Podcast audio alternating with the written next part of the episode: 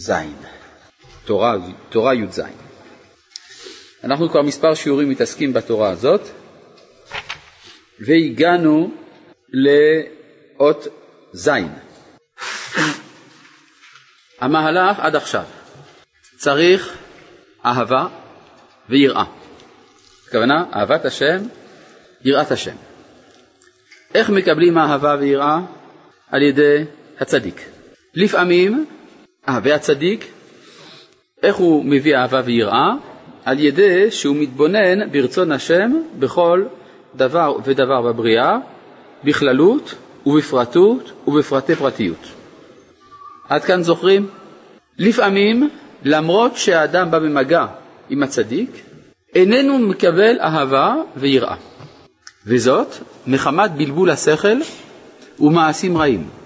מעשים רעים, מה זה? זה מעשים רעים. בלבול השכל, חוכמות חיצוניות. ולכן צריך לתקן את הלב הסחל, מחוסר שכל, שמונע מלקבל אהבה ויראה מן הצדיק, וזה על ידי תיקון פגם המזבח. מה זה תיקון פגם המזבח? תיקון תאוות האכילה, שהאדם מסוגל לגלות קדושה שיש באכילה, ואז ממילא גם לא יאכל כבהמה, וגם לא יאכל פחות מכדי חיותו, שגם זה דבר רע, אלא יאכל בדיוק לשובע נפשו, באופן שעל ידי כך הוא ירומם את הטבע. ומכוח זה שאדם מרומם את הטבע, יש תופעה נוספת שמתרחשת בעקבות זה, זה שפתאום מתווספים גרים לעם ישראל. מדוע גרים מתווספים לעם ישראל על ידי תיקון האכילה, שמה נקרא תיקון פגם המזבח? כי הגויים שייכים אל הטבע. כאשר מתגלה קדושה בטבע, יש אפשרות להוציא ניצוצות מאומות העולם, ואז באים הגרים. אבל מה מושך את הגרים עצמם? הגרים אינם מודעים לקדושה שבטבע, ולכן מה שצריך לעשות זה להרבות צדקה. כאשר מרבים צדקה, ובמיוחד צדקה לצדיק, על ידי כך נולד מוקד של אהבה בעולם, על ידי מוקד של אהבה מטהר האוויר והאוויר הרוחני של העולם, נעשה זך ונקי וצלול, ואז דברי תורה מתפשטים בעולם כולו. ועל זה נאמר, ושומעו הולך בכל המדינות.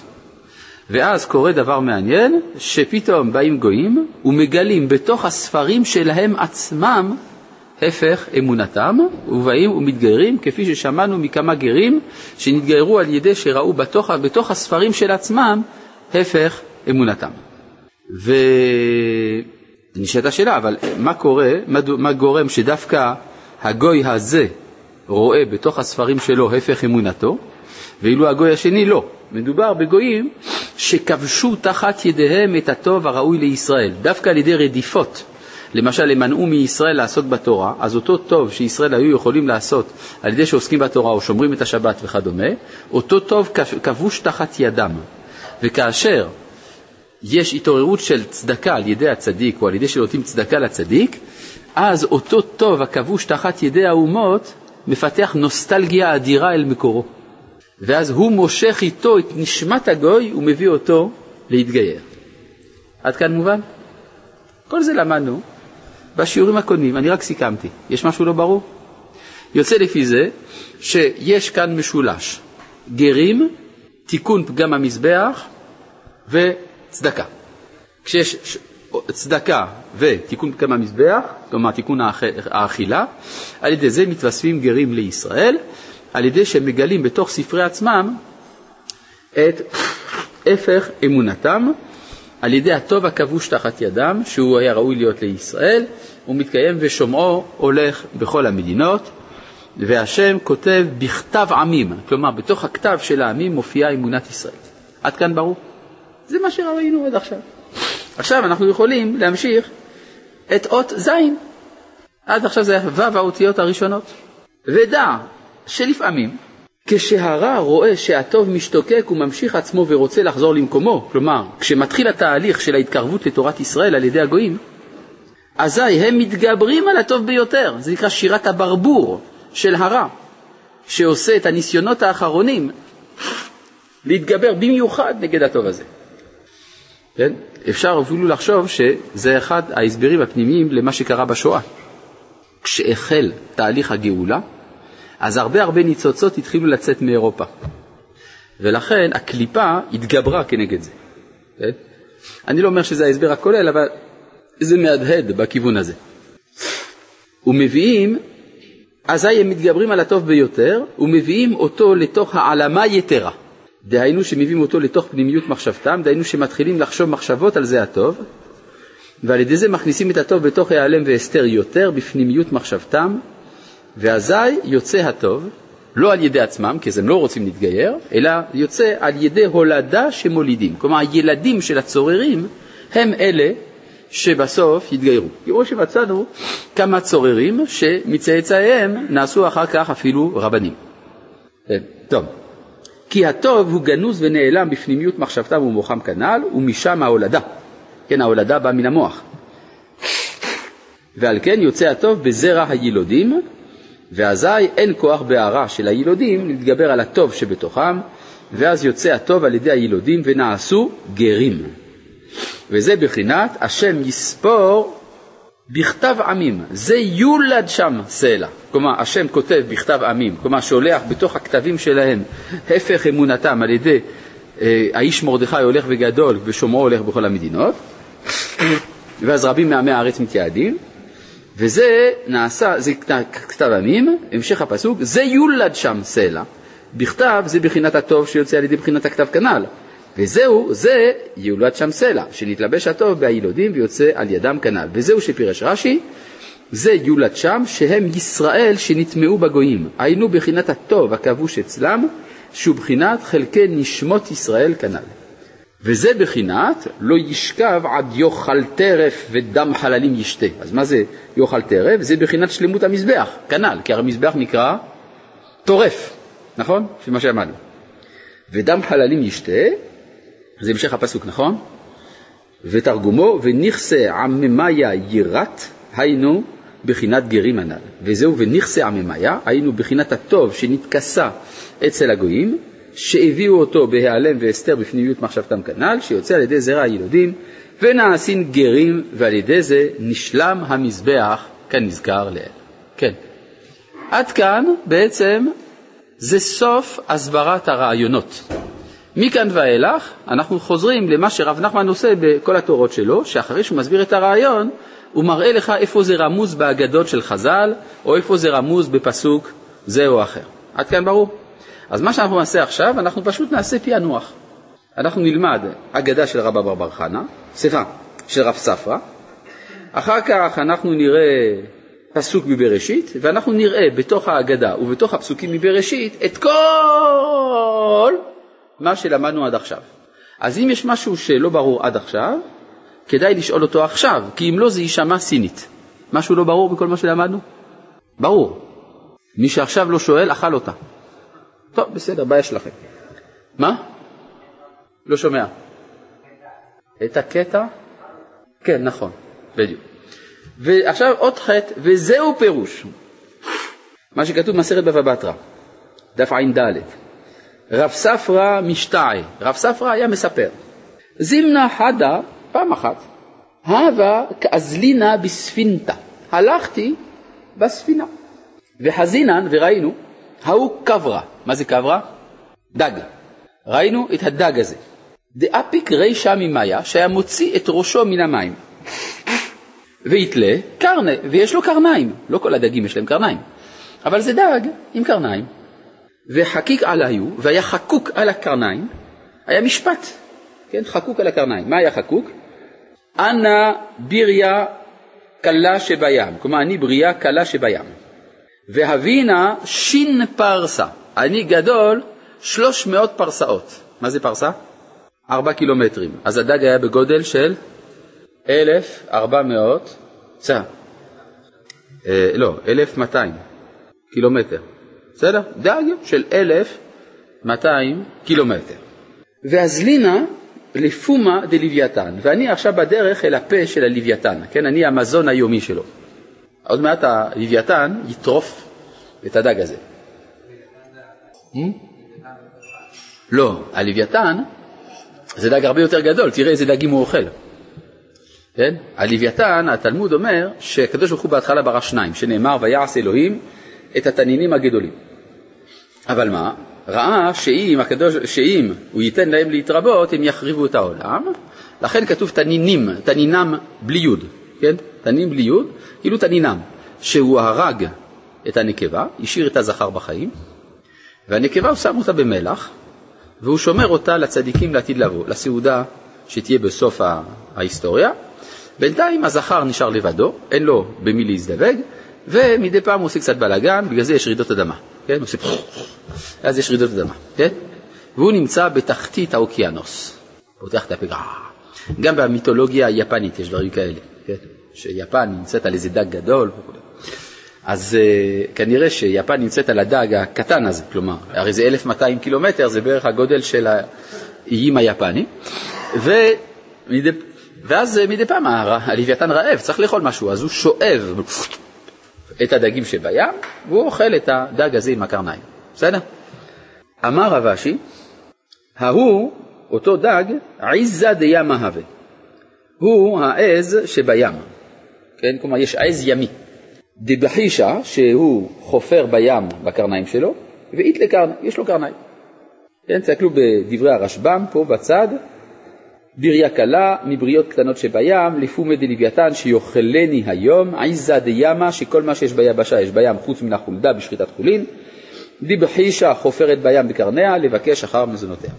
אז כל מה שלמדנו עד עכשיו על הצדיק שממנו מקבלים אהבה ויראה על ידי שהוא עוסק ברצון הבורא המתגלה בכללות ובפרטות ובפרטי פרטיות, ושלפעמים על ידי טמטום השכל בגלל מעשים רעים וחוכמות חיצוניות אי אפשר להשיג את האהבה והיראה של החכם, אלא אם כן מתקנים את פגם המזבח, ועל ידי תיקון פגם המזבח מתאספים גרים, אבל זה אפשרי רק על ידי שנרבה צדקה, ועל ידי הצדקה מטהר, תודה רבה, נעשה טהרת האוויר. ועל ידי טהרת האוויר, אז דבר השם עובר דרך הצדיקים אל האומות, ואז הם מוצאים בכתביהם הפך מה שלימדו אותם אבותיהם, אבל דווקא אצל אלה שטוב שבישראל כבוש אצלם, ולפעמים על ידי התעוררות של הטוב לחזור אל מקורו, דהיינו עם ישראל. לפעמים הוא מצליח לתלוש משם נשמה של גוי ולהפוך אותה ליהודי, ולפעמים זה לא עוזר כי דווקא הזערה מתגבר, אבל דרך הילודים שלהם נולדים בכל זאת גרים, כל זה כתוב במה שקראנו כאן על הדג, הכל. בסדר? עכשיו אני מציע שנקרא את זה בפנים. חזינה היי קברה, דאפיק רשע ממאיה. קברה, הדג הזה, זה בחינת הטוב, שהם חלקי נשמות ישראל עם הגרים הנ"ל.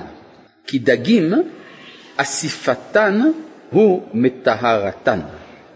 וזה בחינת חלקי הנשמות, בחינת רוחו ונשמתו אליו יאסוף, ובחינת גרים, בבחינת נדיבי עמים נאספו, ועל שם זה החכמים נקראים בעלי אסופות, שהם מאספים הטוב עם הגרים, וזה הטוב עם הגרים, אפיק רישא ממאיה.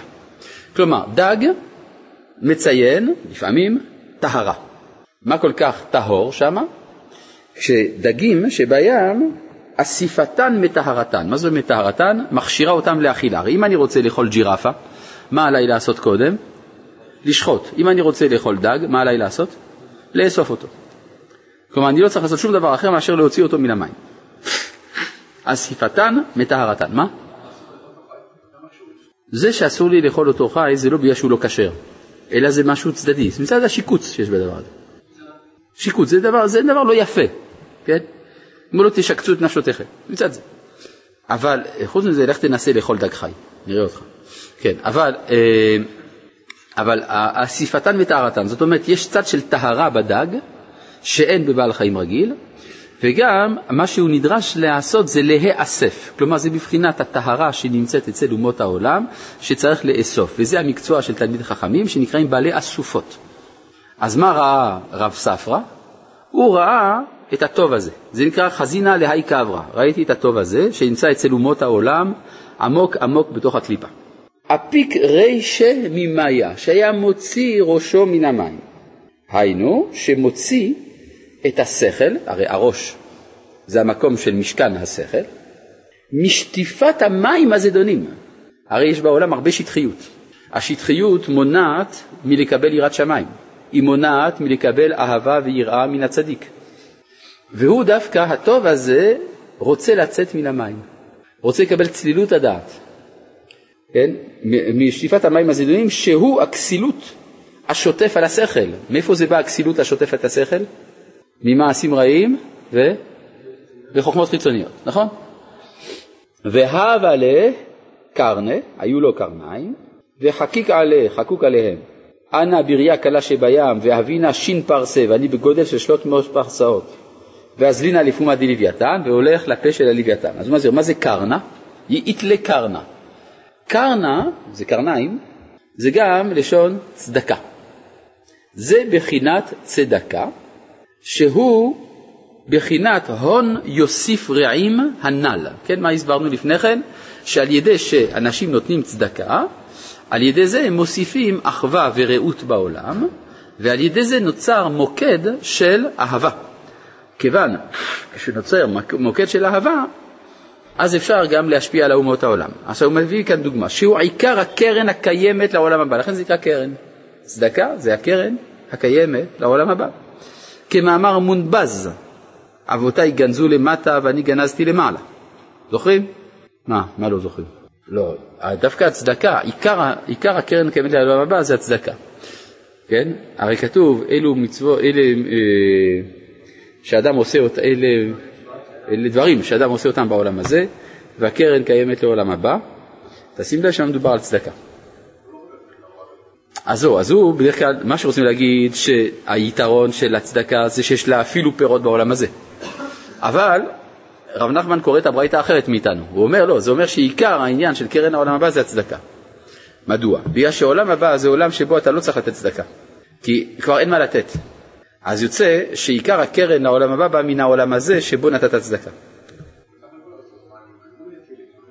אתה לא מניח, ודאי שאתה מניח תפילין למעלה, אבל צדקה אתה לא נותן. לא, לא, זה דבר מאוד חשוב. כלומר, הארת התפילין נמצאת איתך.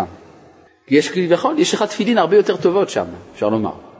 מה שאין כן צדקה אין לך, כי אין לך למי לתת. מובן? כי העולם הבא הוא הפוך מן העולם הזה במובן הזה שאין אינטראקציה. אז עיקר עניינו של העולם הזה לעומת העולם הבא זה האינטראקציה, יחסי הגומלין בעברית, בסדר? לא יודע אם אתה יודע מה זה אינטראקציה, עברית. כן, אז אה, כן, כמאמר מונבז, מי זה מונבז? אה? בעלה של הלני המלכה. ומי היא הלני המלכה חוץ מזה שהיא אשתו של מונבז? אה? היא הייתה, אדומית לא, היא הייתה חדיאבית. כן, הייתה ממלכה בצפון הפרת, בסוריה הצפונית, ממלכת חדיאב. הרומאים היו קוראים לה אדיאבנה. ושם הייתה משפחה, משפחת המלך מונבז, שהתגיירה, והם היו גרים בירושלים, ונותנים הרבה מתנות לבית המקדש וכדומה. כן? אז uh, המלך מונבז היה מבזבז את כל האוצרות של אבותיו לצדקה. שאלו אותו, מה פתאום אתה מבזבז מה שאבותיך גנזו? אז הוא אומר, אבותיי גנזו לעולם הזה, אני גנזתי לעולם הבא. כן? אז עיקר הקרן הקיימת זה הצדקה.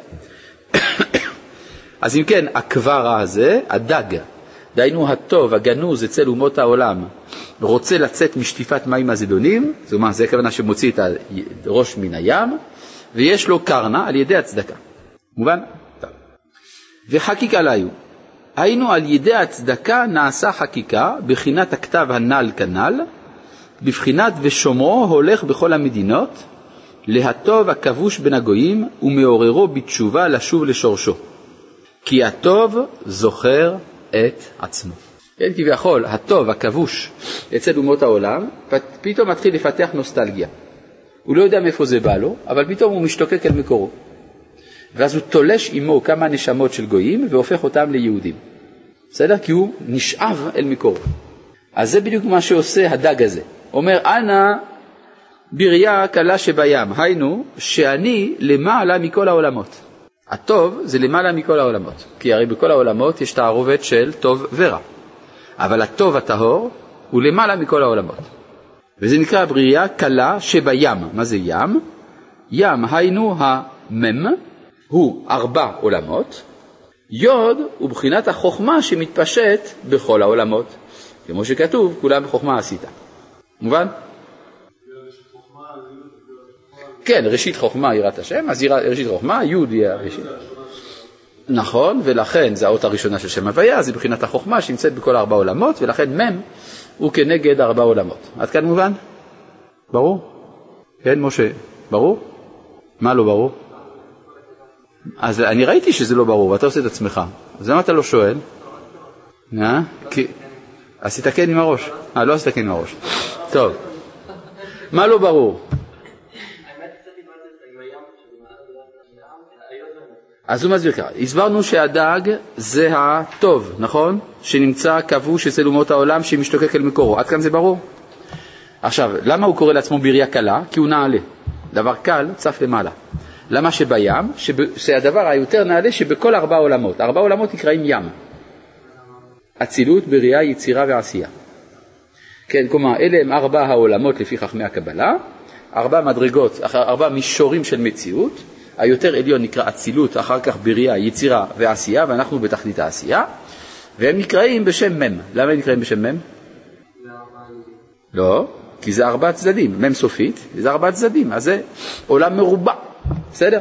והיוד זה החוכמה שמתפשטת בכל העולמות, יוד מ' זה ים, זה כל העולמות, בסדר? ברור. כן. נכון, נו אז מה?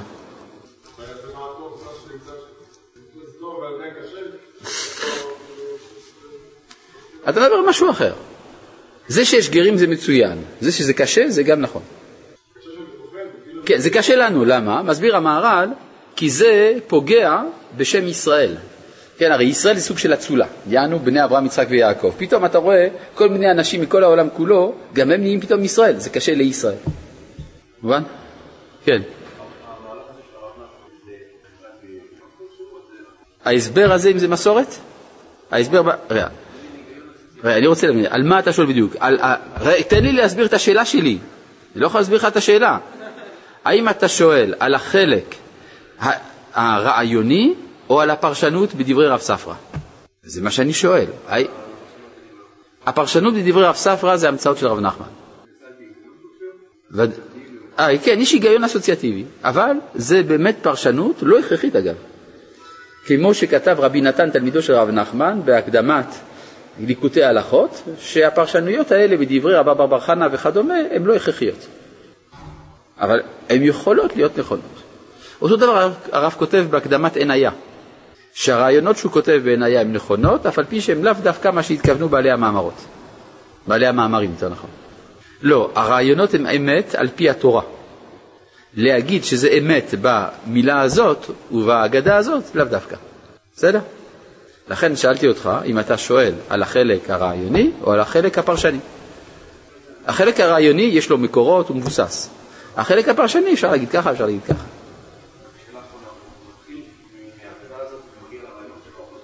לא, ברור שהוא התחיל מהרעיון ואחר כך הגיע להגדה. אה, אז למה הוא הביא את ההגדה? זה כדי שא' יהיה לנו תזכורת, אומרת זה, זה קל יותר לזכור על ידי ההגדה, דבר נוסף, הוא מייצר לקסיקון חדש. ואז על פי זה הוא יוכל לבנות חוכמה שלמה הבנויה עד יסוד האסוציאציות האלה. כלומר, אפשר עכשיו לבנות על יסוד הרעיונות האלה, להגיד קו רע זה הטוב הגנוז, אה, שין פרסה זה קר וקר. מזה אתה תוכל לבנות גם אגדות חדשות. כלומר, שפה של צופן חדש, שעל פיה תוכל גם לפתח רעיונות חדשים. בסדר? טוב, כן. כן. האם הרע חוזר לשורשו? נו. אתה שואל לאן חוזר הרע? הרע מתבטל. כי הרע אין לו אחיזה אלא אם כן יש טוב שמחיה אותו. אז איפה היינו? אה, עכשיו אנחנו חוזרים כאן.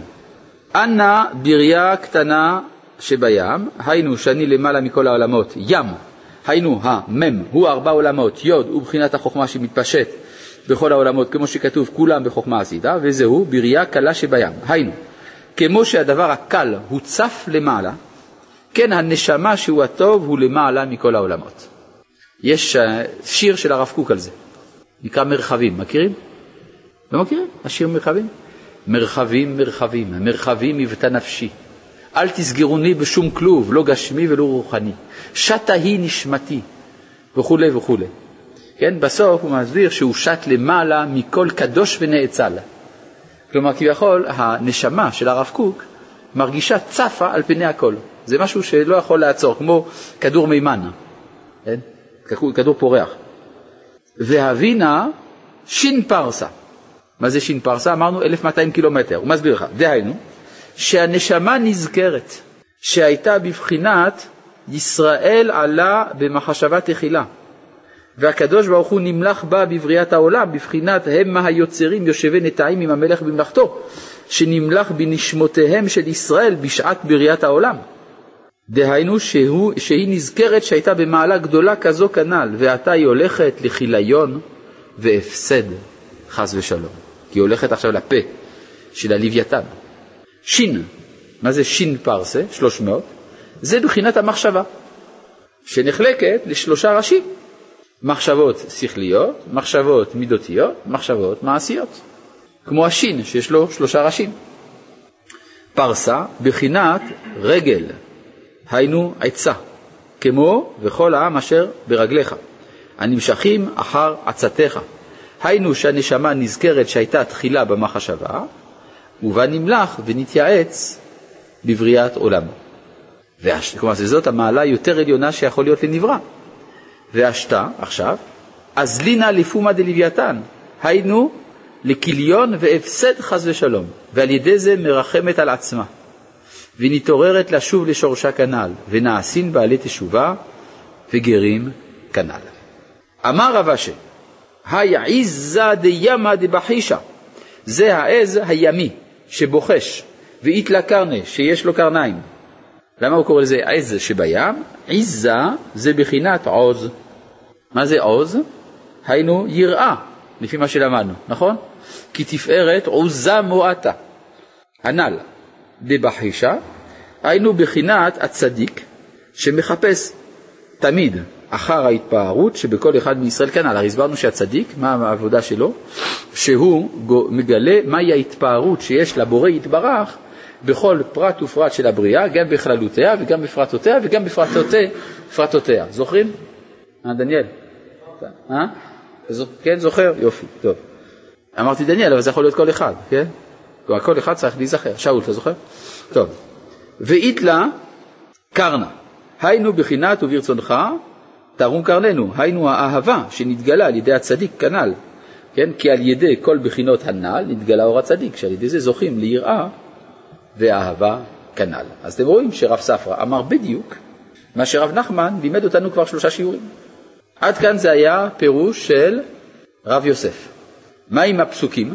הפסוקים עוד יותר ברורים, הנה. ויהי, וזה ויהי הם מריקים שקיהם. מי זה היה שמה?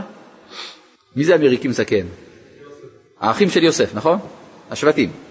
היינו, מה זה מריקים שקיהם? שק זה לשון כדרות, שעל ידי שהאדם יקלקל את שכלו במעשים רעים או בחוכמות חיצוניות, נקדר אצלו, נקדרת אצלו ההערה של אהבה ויראה שמכוח הצדיק. היינו, אני עכשיו קורא בפנים, בחינת לבשו שמיים כדרות ושק. שמיים, מה זה יהיה שמיים? היינו יראה ואהבה. כנ"ל, הרי מדוע שמיים זה יראה ואהבה? כי שמיים זה, מה זה שמיים? הוא הסביר? אש ומים. אש זה יראה, מים אהבה, ואז כשיש כדרות לשמיים, הכוונה שהאהבה והיראה מסתמים. זה כבר לא כל כך פירוש אסוציאטיבי, זה כמעט כולם אומרים את זה. כן. אתה רואה שיש לפעמים, רב נחמן משתמש גם במושגים שפותחו על ידי אחרים. האם הוא עושה את זה רק כדי שתזכור? לא, הוא עושה את זה משתי סיבות. אחת, כדי שתזכור, ב', כי על ידי כך הוא יוצר לקסיקון חדש, שמכוחו תוכל לבנות עולם חדש של אסוציאציות, שעל יסודו תוכל גם לבנות רעיונות חדשים. ויש לי טעם של דז'ה וו כשאני אומר לך את זה.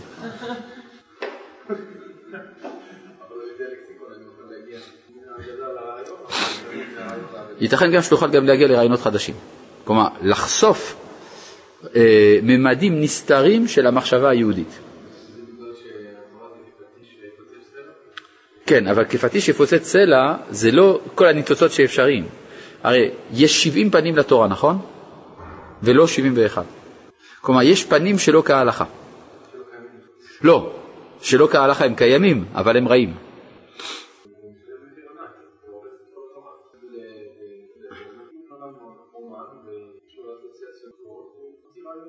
לא, לא, לא, לא. זה לא, זה לא שהוא הורס כל היגיון בתורה, הוא, הוא מזמין אותך לחשיבה מסוג חדש. מסוכן ללמוד את זה בלי רקע לימודי תורני קלאסי. לכן, אצל חסידי ברסלב, שלומדים רק את זה, אז החשיבה שלהם היא חשיבה אסוציאטיבית בלבד. כמו שחסיד ברסלב אחד הגיע פעם לישיבת מרכז הרב, זה היה שנת השמיטה, והחבר שלו הזמין אותו לבוא לאכול ארוחת ערב. אמר לו, אבל תדע לך שפה אנחנו אוכלים לפי היתר המכירה של הרבנות. אז אותו יהודי ברסלבר, הייתה לו בעיה, מה הוא יעשה עכשיו? הרי הוא לא סומך על ההיתר מכירה. מצד שני הוא היה רעב. אז הוא אמר שכיוון שהוא מתארח בישיבת מרכז הרב, והם כן סומכים, אז הוא יקיים בעצמו לך רד כי שיחת עמך. כלומר, שהוא צריך, מכיוון שאתה נמצא בציבור, אתה צריך לרדת, להעלות משם את הניצוצות וכו'. בסדר? אפשר להגיד יותר פשוט, אתה רעב. אה? אז יש סכנה, בכלל. הלאה. זאת הסיבה שאנחנו לומדים את ליקוטי מוהר"ן פה.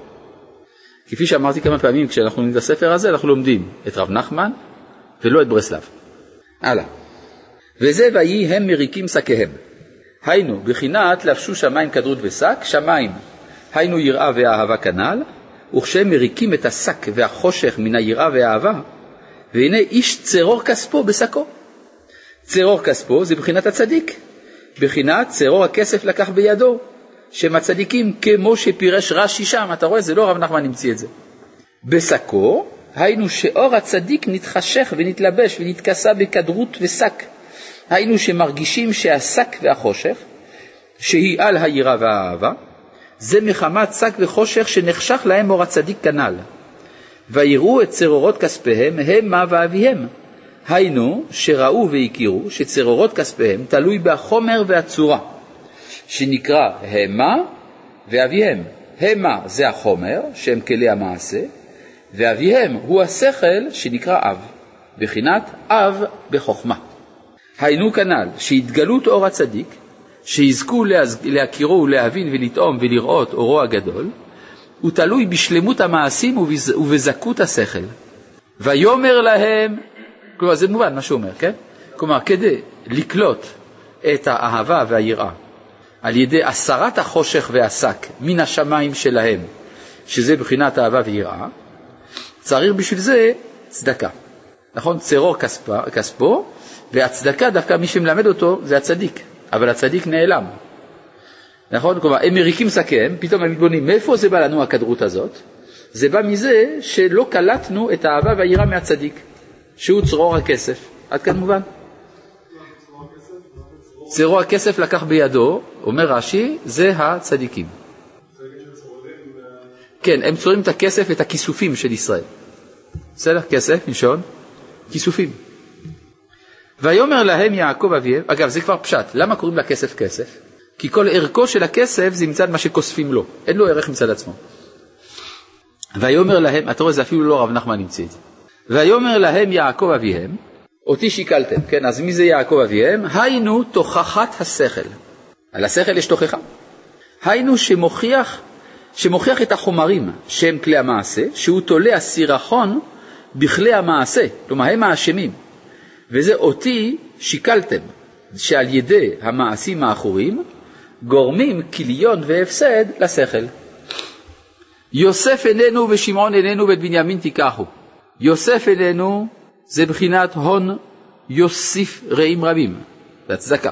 גם יוסף עסק בכלכלה.